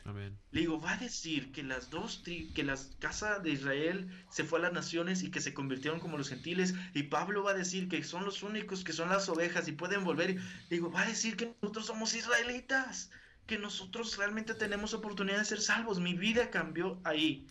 Ahí fue como que, wow, ya, no necesito más, ya entendí, esto es. Y me acuerdo que ya empezábamos a predicar en casa, en el remanente, hermanos. Ya empezaban a llegar hermanos. Y me paré. y les dije, hermanos, lo siento, no puedo seguir predicando cosas nuevas, necesitamos que me den chance, necesito aprender. Aprender primero. Porque esto, esto que acabo de aprender es lo que ustedes necesitan conocer primero, cuando lo entiendan bien, cuando lo fundamenten en sus vidas, todo tendrá sentido y van a poder comprender. Y entonces desarrollamos lo que después se llamó el mensaje de identidad, pusimos de, eh, y, y lo hicimos. Y empecé a predicar. Este, al año siguiente empezamos a hacer videos en YouTube. Los primeros videos que subimos eh, subimos como por febrero marzo del 2017. Luego en julio empezamos a subir las enseñanzas de mentiras heredadas y, y, y empezó a subir mucho el, el conteo de, ser, de, de, suscriptores a nuestro canal en YouTube. Yo no sabía ni qué estaba pasando. De repente dije, oye, la gente está escuchando. Y en octubre del 2017, noviembre, eh, subimos el video definitivo en su momento de lo que fue Identidad, quién soy yo según la Biblia. Hoy en día ese video tiene más de 200 mil vistas porque mucha gente lo ha visto y ha, lo ha compartido, ha aprendido y recibimos, Gloria Donay, muchos testimonios de personas que dicen, ese, ese mensaje que usted dice me transformó. Le digo, es que a mí me transformó primero. Entonces, mucha gente, muchísima gente ha, ha escuchado el mensaje. Yendo a la pregunta de, del pastor Roberto, de que en México está pasando algo poderoso, sí, yo lo creo. Hace muchos años, muchos años atrás, eh, el pastor de la iglesia donde yo asistía empezó a, a, predicar que de Río Bravo, Tamaulipas, habría, que, que él había visto como una, un sueño y que se lo habían confirmado, que de esa parte del... Esta, si usted ve un mapa de México, Tamaulipas está en, la, en, el mero esquina noroeste de México, en la mera esquina. Entonces, de, de, de, él tenía un llamado, una visión que decía, desde esta ciudad, desde este punto, esta puerta de entrada, ciudad prácticamente intrascendente en cualquier otro aspecto, va a venir un fluir del Ruach por México y tal vez hasta América Latina. Okay. Y él decía mucho eso. Y pues, entonces, ok, está bien, así lo decíamos. Entonces, cuando, cuando empezamos a guardar la Torah, en Río Bravo, Tamaulipas, siendo una ciudad no, no grande, hay por lo menos cuatro congregaciones de Torah mm, de raíces hebreas. Y, y, eso es grande, porque eso es algo que no se ve en otros lados. Sí. Gente de otras ciudades vienen a nuestra ciudad a escuchar el mensaje y eso es impactante. Entonces, cuando, cuando empieza a suceder que, que empezamos a predicar nosotros, y no estoy diciendo que soy yo, pero pero sé que sí, Adonai nos ha dado el privilegio de Amén. ver con nuestros propios ojos parte de, de, de, su mover activo del Ruach eh, eh, en México y en muchas partes, cuando empezamos a notar que, que, que, empieza a fluir el Ruach y empieza la gente a abrir sus ojos, yo dije, Padre, yo quiero ver los hebreos de México. Yo, yo, el año pasado yo le dije eso, el año pasado, dame el privilegio de conocerlos, de saber quiénes son, de ir a sus casas uno por uno, porque la mayoría de nosotros estamos solos, apartados unos de otros. Quisiera tener, tal vez ellos no pueden venir acá, pero a mí, llévame. Dame a mí el privilegio de ir. Yo, yo soy material dispuesto. Mi esposa y yo te queremos servir. Llévanos, aunque significa sacarnos de nuestra casa. Y, y nos empezó a sacar de la casa, justamente.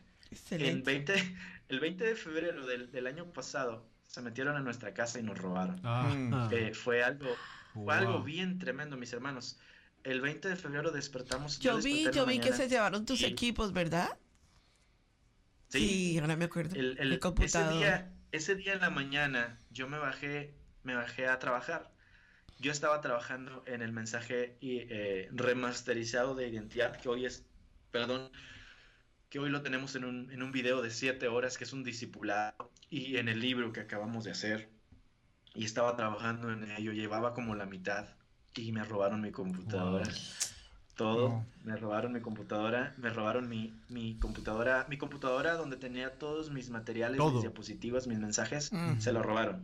Me robaron la computadora nueva que tenía como tres semanas con ella, donde tenía el mensaje nuevo, Qué se la llevaron. Nos robaron la cámara que me acababan de regalar para grabar videos. Wow. Tres cosas nos robaron y nos robaron hasta el pollo del refrigerador. Wow.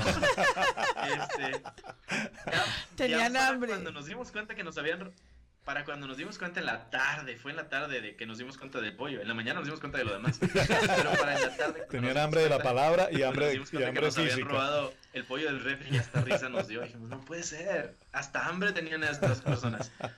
Ese día en la mañana cuando, cuando nos damos cuenta de que nos han robado, lloramos porque no nos importaba lo material, pero el trabajo. El material. Claro. Dije, diablo material". miserable, esto es, esto es tu obra, porque, porque el trabajo, tantos años de trabajo, se fue.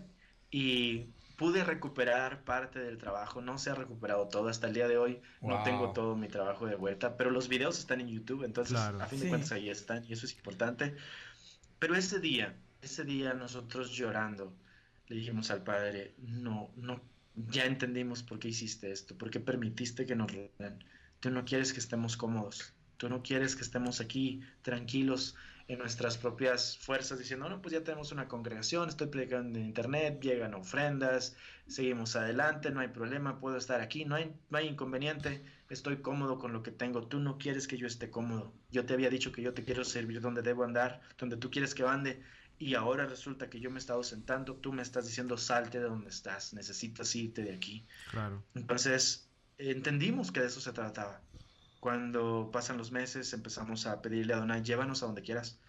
Y este agosto y septiembre del año pasado nos sacó a través de México, nos llevó a, al sur de México y a toda la costa del Golfo y nos aventamos en autobús de regreso desde, fuimos a Monterrey, luego vamos en avión a Mérida, Mérida, Campeche, Tabasco, Veracruz, todo el estado de Veracruz, Puebla, el sur de Tamaulipas y luego de regreso a nuestra ciudad en más de un mes nos llevó y vimos la condición de la gente y empezamos a darnos cuenta de que ese era el llamado de nosotros, que teníamos que estar allí. Hoy, eh, hoy entonces eh, cuando empezó el Congreso de HAD nosotros, más bien unas, como un mes antes del Congreso, eh, estábamos, estaba yo estudiando la porción de la Torah donde habla acerca de que Isaac eh, había sido mandado por Adonai para que viviera como extranjero en tierra de Gerar. Ajá. Y estando, y dice la escritura, se le dijo, vive como forastero, pero Isaac lo que hizo fue sembrar y luego fue abrir los pozos que su padre había hecho Correcto. Y vivió como si fuera un natural y la tierra le produjo y le fue bien porque estaba bendecido, pero no era su posición y Adonai me habló a mi corazón y lloré mucho. Y le digo, ya entendí, tú no quieres que yo esté cómodo, ya me habías dicho, ya había salido y me volví a quedar, yo no debo estar aquí. Y le dije a mi esposa y ella dice, yo siento lo mismo, tenemos que irnos, tenemos que movernos, solo tú, solo Adonai sabe, pero tenemos que estar dispuestos a irnos. Entonces, el punto de partida para nuestra salida casi, casi definitiva de nuestra casa fue el Congreso EJAD. Después del Congreso nos vinimos a la ciudad de Puebla. Ahorita estamos aquí en Puebla y Mm. vamos a estar un mes aquí, pero técnicamente eh, este fin de semana, si Adonai lo permite, voy a estar en Atlanta, Georgia. Entonces Wow, tengo que ir qué bueno. Ah, no, pero a si vas a estar bien cuatro cerquita de horas. nosotros. Tienes que subir entonces. Entonces tienes si que nos podemos subir. ver, hermanos, Sí, Sí. por Este, supuesto. Este, Ahora te falta contestarme a en mí. este fin de semana. Mande. Ahora te falta contestarme a mí. Yo quiero que tú, ya yo sé que estamos terminando, sí. nos quedan tres o cuatro ahí minutos. Todavía no termino, hermana, discúlpeme. Ah, bueno, bueno. Disculpe, lo que pasa es que todavía no termino esto. Le digo es que vamos a estar acá, voy a Atlanta, regreso y vamos a estar por lo menos seis meses fuera de nuestra casa. Ujú. Hasta junio posiblemente regresamos. Y es, digo posiblemente, porque regresamos para seguir yo saliendo y en agosto vamos a, al Congreso JAD en Colombia y luego vamos a seguir, pues de ahí vamos a salir también un tiempo, vamos a estar en Colombia unas semanas después y luego a lo mejor vamos a España. Entonces hay mucho trabajísimo, bastante trabajo. Excelente. Eh, y sabemos que hemos podido ver que tal vez por ahora no hay muchos obreros, no porque los obreros no quieran andar, sino porque Adonai a nosotros nos, hace, nos ha acelerado el paso, porque sabía que la obra que teníamos que hacer tenía que hacerse. claro. Entonces yo anhelo el día donde Adonai pueda mandar a otros también a predicar y no sé yo el único, sé que hay más, Amén. pero al menos a los que predicamos por internet no nos da el privilegio de poder nada más estar sentados bien cómodos. Sí. Tenemos que ir adelante. Así es. Y, y, ah, y por eso es que salimos. Entonces, este, hay un mover, hay un fluir tremendo, no solo en México, en América Latina lo hay, lo veo diariamente, pero sí, Adonai ha puesto sus ojos en México y si lo puso en México y los puso en su servidor, más otros maestros, no soy el único, pero si lo puso en México y yo soy mexicano, tengo la responsabilidad de poner el pecho a las balas y darle para adelante todo Sí. el tiempo que pueda. porque vaya que sí, y viera cómo hay de gente que nos dice de cosas, pero bueno, pues son gajes del oficio. Y eso no es algo, no es algo nuevo, porque personal. realmente no es algo nuevo en el sentido de que los ojos del Eterno estén en México, porque cuando hacemos esa investigación cultural, nos damos cuenta que los trajes típicos mexicanos, aún la propia cultura culinaria, eh, todo tiene una raíz hebrea. Y es, eh, es, indudable, y en nuestros países, como tú lo decías en Latinoamérica, cuando hacemos esa investigación cultural nos damos cuenta cómo nuestros países están inundados de esa raíz hebrea, nuestros pueblos, nuestros nombres, nuestro propio lenguaje, las tradiciones, la cultura. Entonces, indudablemente México no escapa a esa tan grande eh, conexión con el, con el tema hebreo. De hecho, pastor, la mayoría de gente que sigue para en familia o la gente que está siguiendo Radio Génesis, el estudio bíblico mana, yo estoy muy sorprendida, hermano Eliú, porque eh, nosotros tenemos una, una, digamos lo que un, un, estudio, una universidad de estudio de raíces hebreas acreditado por módulos, desde cero hasta avanzándose, ¿verdad? Y la mayoría de gente que nosotros tenemos inscrita no les cobramos nada, es gratuito, a nadie le estamos cobrando. La idea de nosotros es esparcir la semilla y cuando ellos nos contactan, el 90%, bueno, el 90 sí, es de México. Sí. Es impresionante. Son los mejores alumnos, los mejores alumnos, la gente que dame eh, un hambre de Adonai. Pero yo vuelvo a mi pregunta contigo.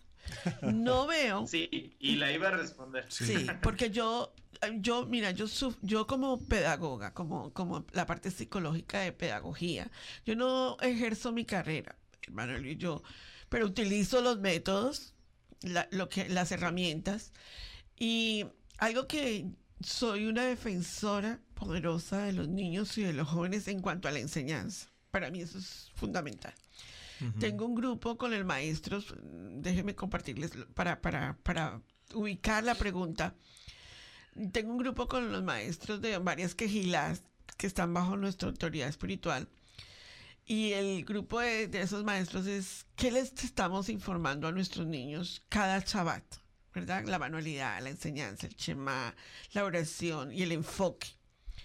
Pero pero cuando yo me encuentro con la gente eh, a raíz de, todo lo que es enseñanza, la primera pregunta que yo veo y que quiero transmitir sobre ti, de pronto dejarte esa, duda también, eh, ¿cómo nosotros estamos siendo responsables ante Adonai de que también nuestros niños y nuestros jóvenes eh, participen en Torah? Porque a veces en el lenguaje nos lo vamos hacia arriba y alcanzamos al papá y a la mamá. Por supuesto que el papá es fundamental, claro.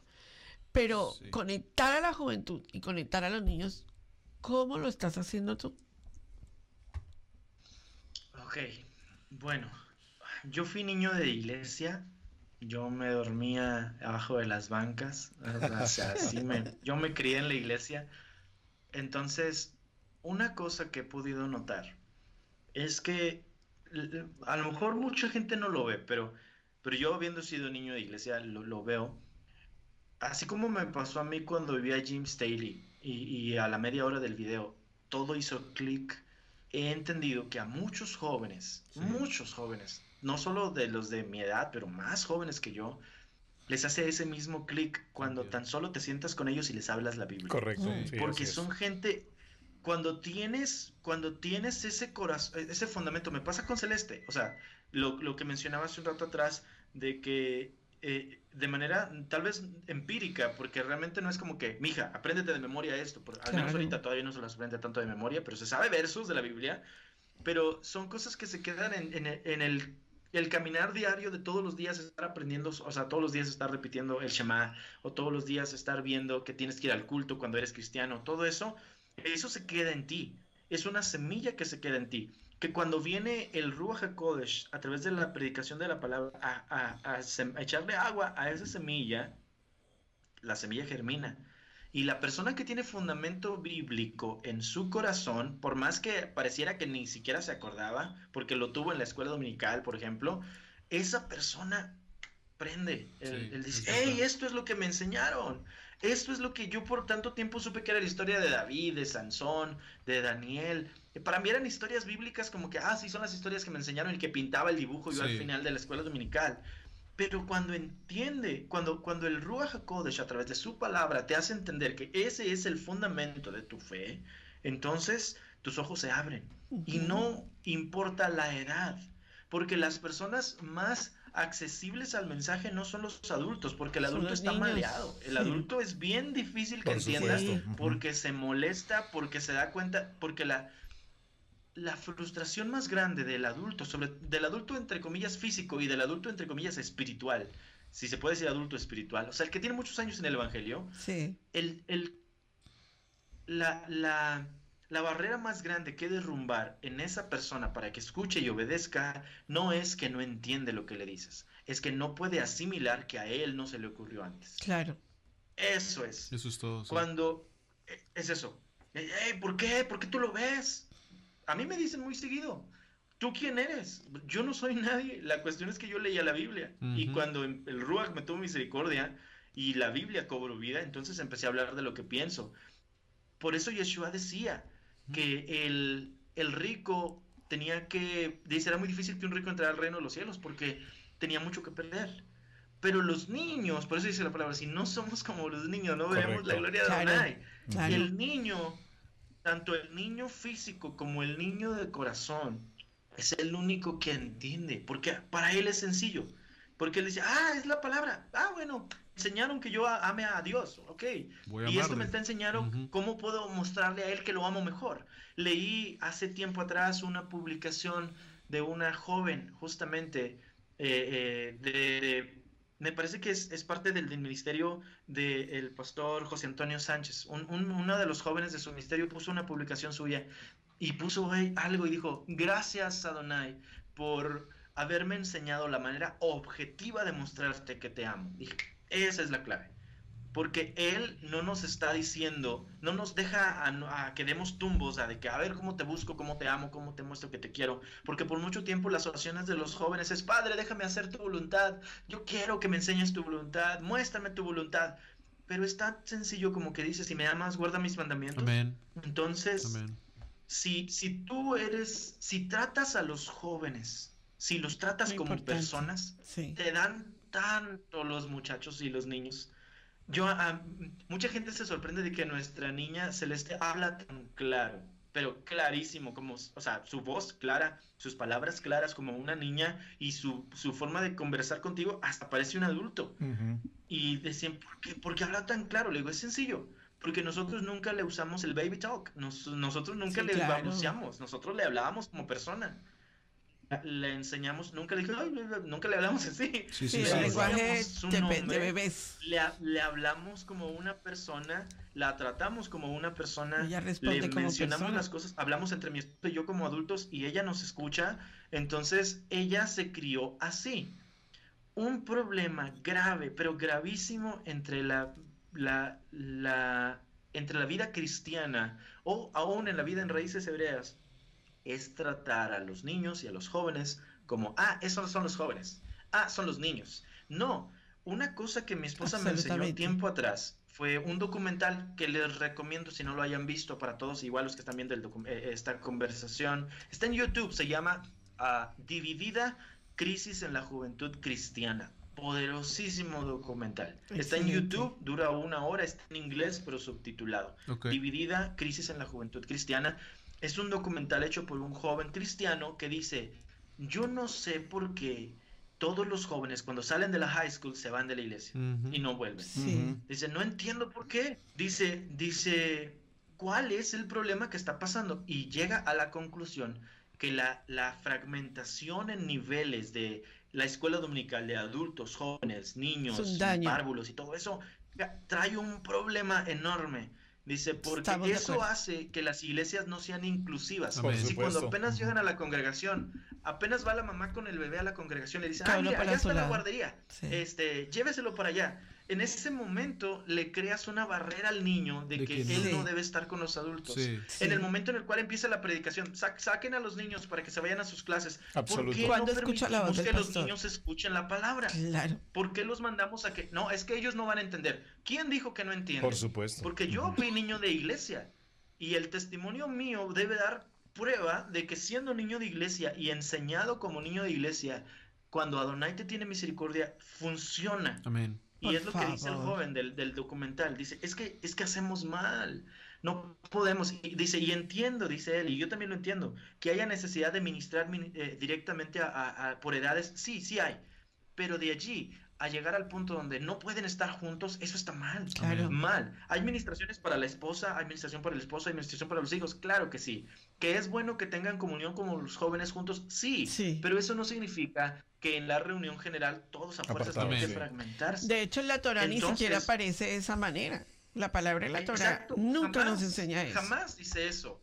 Las familias estaban juntas. Claro. Entonces, lo que yo puedo ver en el Shema, cuando dice Adonai, después de, de- dice, le vas a enseñar a tus hijos, yo me imagino que toda la congregación de Israel estaba junta, padres e hijos. Y la responsabilidad del papá era entender y luego irse a la casa y explicarle lo que se había dicho en público. Exacto. No es responsabilidad de la maestra de los niños, no es Claro. responsabilidad del pastor, no es responsabilidad de nadie. Es, eso es una responsabilidad que nosotros en nuestra ignorancia le hemos delegado a otro. Y el problema es que cuando tú le delegas la, le delegas la educación de tus hijos a otro, los Sí. va a crear como él. Por eso es que eh, mucha gente en Raíces Hebreas está haciendo homeschooling. Está sacando a los niños de las clases, de la escuela, porque dicen, no, yo no quiero que el gobierno me eduque a mis hijos Claro. siete, ocho, siete, ocho horas diarias por semana este, a, a la clase y luego quieres que el niño con un dibujo... O sea, eso es lo que pasa, que creemos que ocho horas de educación en diaria, semanal, no le hacen efecto al niño y luego vas a la escuela dominical y una hora de pintar el arca de No Noé ya tiene fundamento escritural. Sí, o por sea, supuesto. Ah. Maravilloso, No hay- estoy correcto, completamente correcto. de No acuerdo. Creo que es la misma Pero metodología para nosotros en cuanto Sí, a congregación, ¿verdad? Es impresionante. Que ¿cómo estamos de tiempo? No, ya se nos fue el tiempo. El tiempo se nos ha pasado, pero, pero, Pero pero, pero bueno, siempre queda la puerta abierta. Pero sí quiero hacer algo en, en un minuto de cierre. eh, eh, Un como, como buen licenciado en Derecho, eh, entonces va a tomarse 30 segundos para la respuesta. este, yo tengo una inquietud con respecto a este, a el nombre, el remanente, una fe inteligente. Ese nombre mm, tiene un sentido, por supuesto. Estaba mirando el Salmo 46 en el verso 6 y 7. Cantad a Elohim, cantad a nuestro rey, cantad. Porque Elohim es el rey de toda la tierra. Cantad con inteligencia. Y, el remanente, una fe inteligente, ese nombre, ¿dónde se origina? Creo que es como nuestro cierre hoy, porque siempre repito que hará la puerta abierta, porque hay mucho, mucho, mucho tema por tratar. No le conté el testimonio. Adelante, más que dispuesto de volver si me dan la Ah, oportunidad. claro. Claro Gracias, que vamos a estar. Creo que, creo que se fue bien rápido este tiempo. Sí. Este, eh, bueno, espero, espero que se haya ido rápido por ustedes. No, claro. Bueno, el remanente de una fe inteligente, primero, primero salió por el hecho de que yo soy eh, escritor, entonces rápidamente me salen las rimas y esa frase me gustaba. O- me acuerdo que originalmente yo pensaba ponerle el remanente cristianismo inteligente, pero de alguna manera antes de que yo conociera, o sea, la importancia de no decirme cristiano, eh, Adonai dijo, no le pongas cristianismo, ponle una fe. Eh, la, la cuestión es que la palabra fe en este caso no se refiere necesariamente, alguien, alguien me criticó, pero la fe no es inteligente, la fe no se puede cuantificar, la fe debe ser ciega. Y dije, no es verdad. La fe debe ser inteligente, porque la fe se refiere a tu creencia, a tu forma de vida, a tu emuná diaria. a- ¿Sabes qué? ¿Cuál fe tienes? ¿Cuál religión tienes? Pues, si se puede decir así. Entonces, ah, recordaba yo mucho la palabra donde dice Adonai que nosotros renovar, dice, renuévense en el espíritu de su mente para que puedan conocer la voluntad perfecta Correcto. de Adonai y entiendan qué es lo que él quiere. Entonces, eso es lo que yo, lo que tratamos de explicar. Para empezar, el remanente, eh, obviamente entendemos que remanente significa un grupo selecto de personas que, que, a pesar de que el mundo cambia, ellos no cambian. Y recordamos lo que Adonai le dijo a Elías. Le dijo, hey, ¿tú crees que eres el único? No, hay un remanente de 7000 que no se han doblado los pies a los baales. O sea, entonces ese, ese punto de decir, somos tuyos y no nos vamos a dejar moldear por el mundo, somos tu remanente, no siendo más especiales que alguien, pero por tu misericordia. La otra parte de una fe inteligente entonces tiene que ver a que nosotros, este remanente, somos esas personas, no que necesariamente cuestionamos todo, sino más bien que dejamos que tú nos moldees completamente. El mundo no nos moldea, nos moldeas tú. Todas las cosas que la escritura dice, nosotros nos despojamos de nuestras ideas preconcebidas y dejamos que seas tú el que nos haga tener un fundamento bíblico de todo lo que hacemos y entonces vamos a ser inteligentes, porque ahora sí, ya no nada más vamos a estar creyendo porque alguien nos dijo, pero tenemos fundamento. Esa es en sí la idea de un Además me gusta la palabra una, porque no son varias formas de, una fe inteligente, sino un hat. sí. Me gusta la palabra ahí, una. Excelente. Yo creo que Camilito, tenemos que proponer, me, gusta la idea de proponer programas con el pastor Eliu acerca de seguir este trabajo ministerial de, preguntas. Igual. Hay eh, varias cosas que dijo que. Sí, son muchas cosas importantes que, en verdad necesitamos extender en más programas. Especialmente creo que muchas de las personas también necesitan entender. Hablamos acerca del Congreso de Hat, a lo mejor muchas personas no conocieron de esto porque en, uno cuando lo lanza a YouTube, pues personas, sabemos que hay personas en este momento, pudiéramos decirlo en este sentido, que están durmientes, están dormidas en este momento, a lo mejor, pero cuando vean el conocimiento, llegan a este, a este conocimiento, van a ver una entrevista como esta. Y quiero, queremos contarles a, todas las personas que nos ven que hubo un congreso eh, que se llamó EHAT, eh, el, pastor Eliud fue parte de ese. Y, y esto, eh, él hizo un video que creo que es muy importante a las personas que están viendo esta entrevista, que vayan y vean la experiencia que él tuvo en este congreso para que podamos tener un poco más de información. Pero solo todo esto para decir de que ahora estamos unidos, de que ahora estamos en un, en un solo ejat, en una sola unidad, eh, y que vamos a estar trabajando juntos y que esto es muy importante porque eh, queremos eh, que, el, que el mundo entero, como lo decía él, conozca de la verdad de nuestro Mesías, de nuestro ungido. Eh, y creo que eso es muy importante, así que sí, van a haber más programas como estos, donde vamos a estar hablando acerca de la unidad y de la palabra y de cómo los jóvenes necesitan también entender eh, esta verdad eh, y como adultos también, por supuesto, pero que podamos tener más videos como estos para que juntos podamos crecer, que en los comentarios en YouTube nos dejen comentarios. Y estoy impresionado, hermano Eliud, porque imagínate, el, el haber tú tomado esa decisión de, de, decir, me voy a bajar de aquí, quiero aprender más. Eh, no, esto no es por nada de vanagloria a tu vida. Hoy son 53 mil, si no estoy mal, 600 seguidores en YouTube. Eh, que, y, yo sé que tú también puedes decirlo de esta manera, tienes ahora tú la responsabilidad grande, eh, grandísima, ¿cierto? De, de, que, de que 53 mil personas te siguen en, en, el YouTube y que quieren escuchar de esa, de esa fe inteligente, esa fe del remanente. Así que qué extraordinario es que hay un despertar y que juntos eh, estamos trabajando juntos. Me parece que... me parece, perdón Camilito, al respecto, interesante porque podríamos decir, un more youtuber. Me gusta eso. Cuando, cuando, me habló, cuando me habló David Acevedo, eh, yo le dije, ¿cómo me ves? Le digo, le digo, ¿me ves como maestro o como youtuber? Dice, como youtuber. Le digo, sí, ya sabía yo. y tú muy, muy enfocado en el tema de youtuber, porque incluso hasta tu matrimonio tuvo que ver con Facebook. o sea que redes sociales. Está tremendo. yo creo que una de las cosas que, no sé si alcanzo, un minuto, déjenme contar un testimonio tremendo del Congreso de HAT. Ayer me lo contaron y primero pues nosotros lo vivimos con algo personal. Queríamos muy especial. Y tú estabas allá en el, en el púlpito de rodillas pidiéndole perdón a Donai. Y en ese momento yo tomé el teléfono y mandé un mensaje de texto a alguien que estaba allí con ustedes. Y yo quería que se arreglaran varias cosas y el, el Señor hizo una obra sobrenatural porque después pudimos hablar con esa persona y como sanar, ¿verdad? Porque no podemos estar, no podemos decir que conocemos de Torah mientras que no estemos en sanidad. Si conocemos Torah, estamos en convenio. y en convenio caminamos todos en la posición de unidad. Sí. Entonces, para mí era importante esa parte y gracias a Donay lo logramos vencer todo lo que estaba pasando. Pero lo segundo era anoche, y no sé, Caminito ni conoce lo que, lo que voy a compartir, y esto es para darte ánimo a ti Ujú. para decirte que, que sigas en esa visión. Pero algo que, que quiero eh, como decirte en todo el testimonio y por experiencia propia te lo voy a decir. 20, 30 años atrás, el ministerio de nosotros es para matrimonios, es muy de matrimonios. Nuestro llamado de restauración matrimonial. Y teníamos los niños muy pequeños, Camilo, Sebastián, y estaban muy pequeños. Y el llamado de nosotros fue movernos por muchas partes en los Estados Unidos.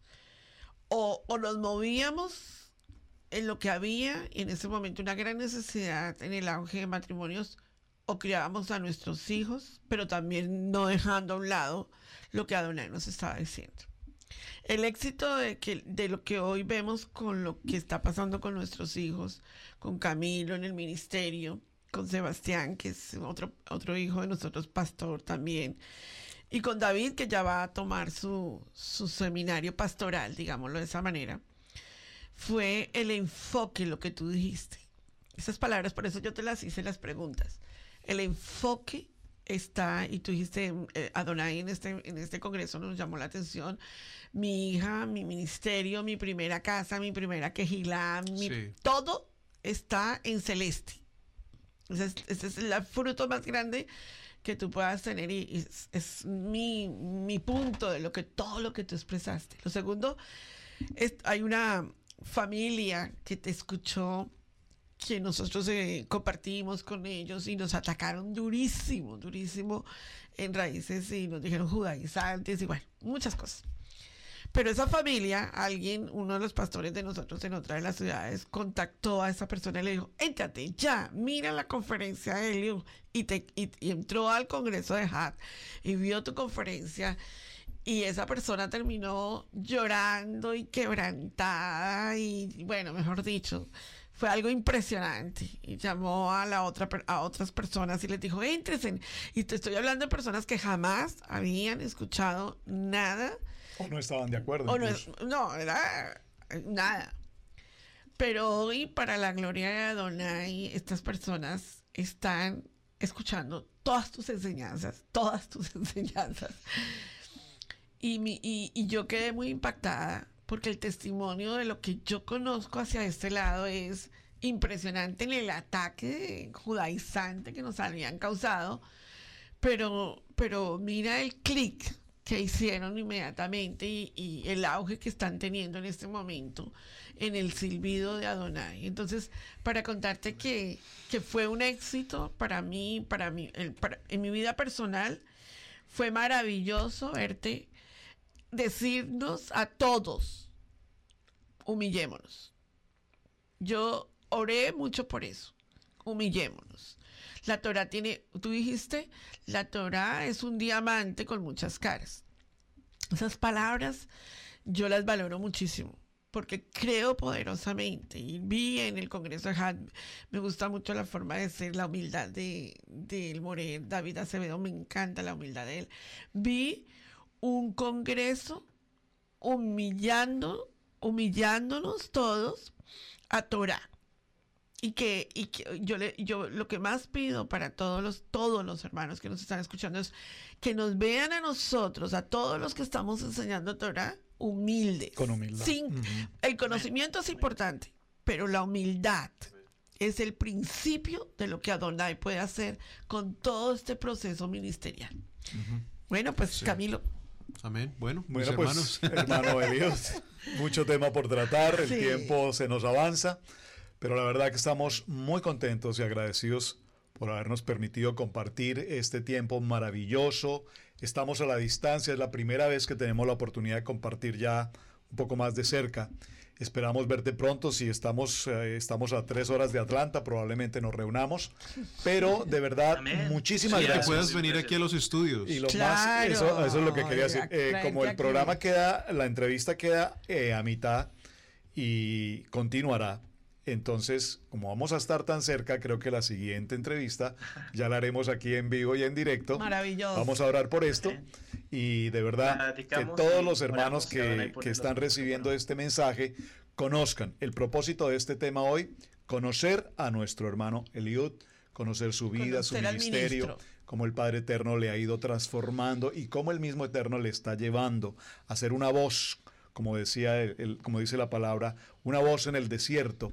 Así es que muchísimas gracias, hermano. Amén. Un privilegio haber compartido contigo esta mañana. Gracias a ustedes. Y de verdad para ti, tu familia y todo el ministerio, Para- muchísimas gracias. Para Celeste, un abrazo y para tu amada esposa, Uritze. un abrazo maravilloso. Muchísimas gracias a todos, Pastor Roberto, Pastora Pili, Camilo, de verdad, gracias por el privilegio de, de tomar este tiempo de, de platicar, de que pueda contar un poco de la, del trasfondo de cómo llegamos hasta donde estamos y con gusto, de verdad, si se dan las oportunidades de poder conocernos en persona Amén. o una entrevista en persona o simplemente tener como, como hermanos Amén. o si volver a una entrevista por acá, yo más Aquí que estaremos. deseoso y gustoso. Maravilloso. Shalom para ti y para toda tu Un familia. abrazo. Bendiciones. shalom. Shalom para todos. Shalom.